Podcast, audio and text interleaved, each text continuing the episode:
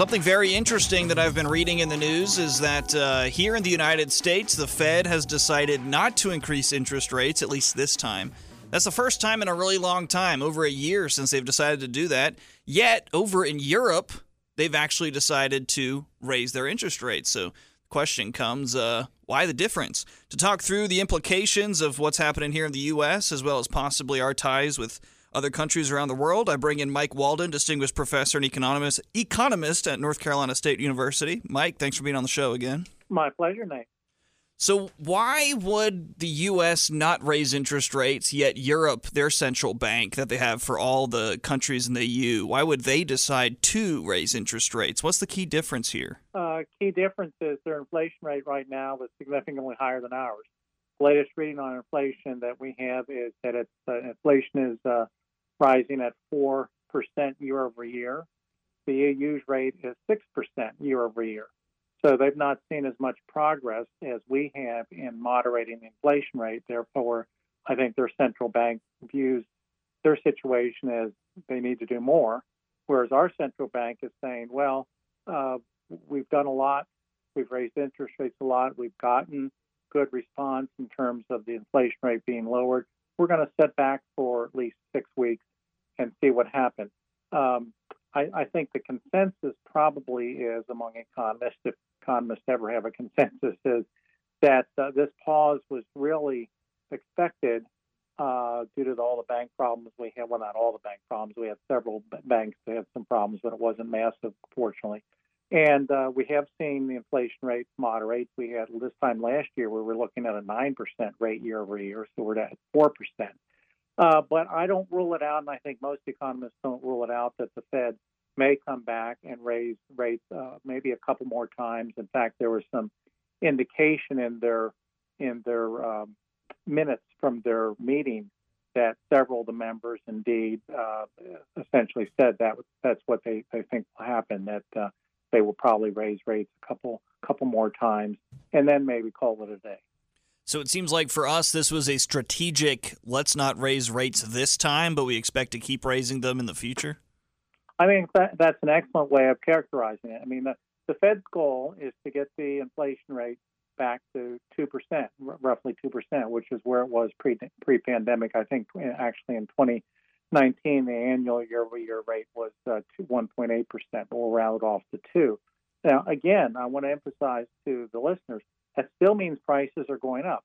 Uh, and, and, I think this is sometimes people are not care not not you, of course, but sometimes reporters and others are not careful when they say, "Well, the inflation rate's down." Uh, a lot of people hear that, and they're not economists; they're busy doing other things. Thank goodness, productive things.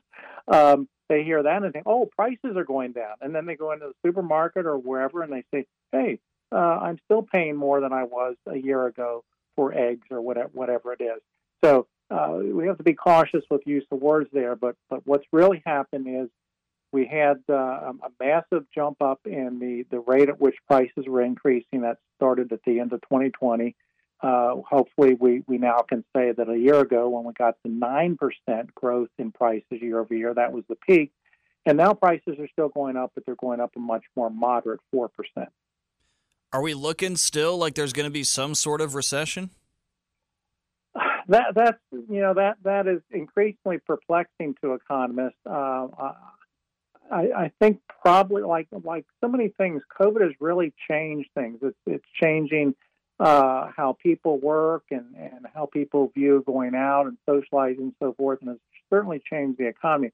Uh, I do a biweekly column, and my my most recent column was talking about we really have two forces going on here in the economy. We've got the normal business cycle, which is typically when you have a jump in inflation, Fed raises rates, and, and then we do have a recession, and then we're, we're good at the other end. But at the same time that's going on, we have this post COVID economy, which is still pointing to, to growth. We're still adding jobs. A lot of businesses still are hiring people, and that's putting more money into people's pockets, and they're they're out spending it. So uh, it's really unclear. we're certainly not in a traditional situation. If I was pressed pressed to give an answer, I'd say yes, we will have some sort of a recession, but it's not going to be a typical recession. And importantly, it's not going to be a bad recession. It's going to be nothing. Well, COVID, of course, was off the book, off the charts because that's so unusual.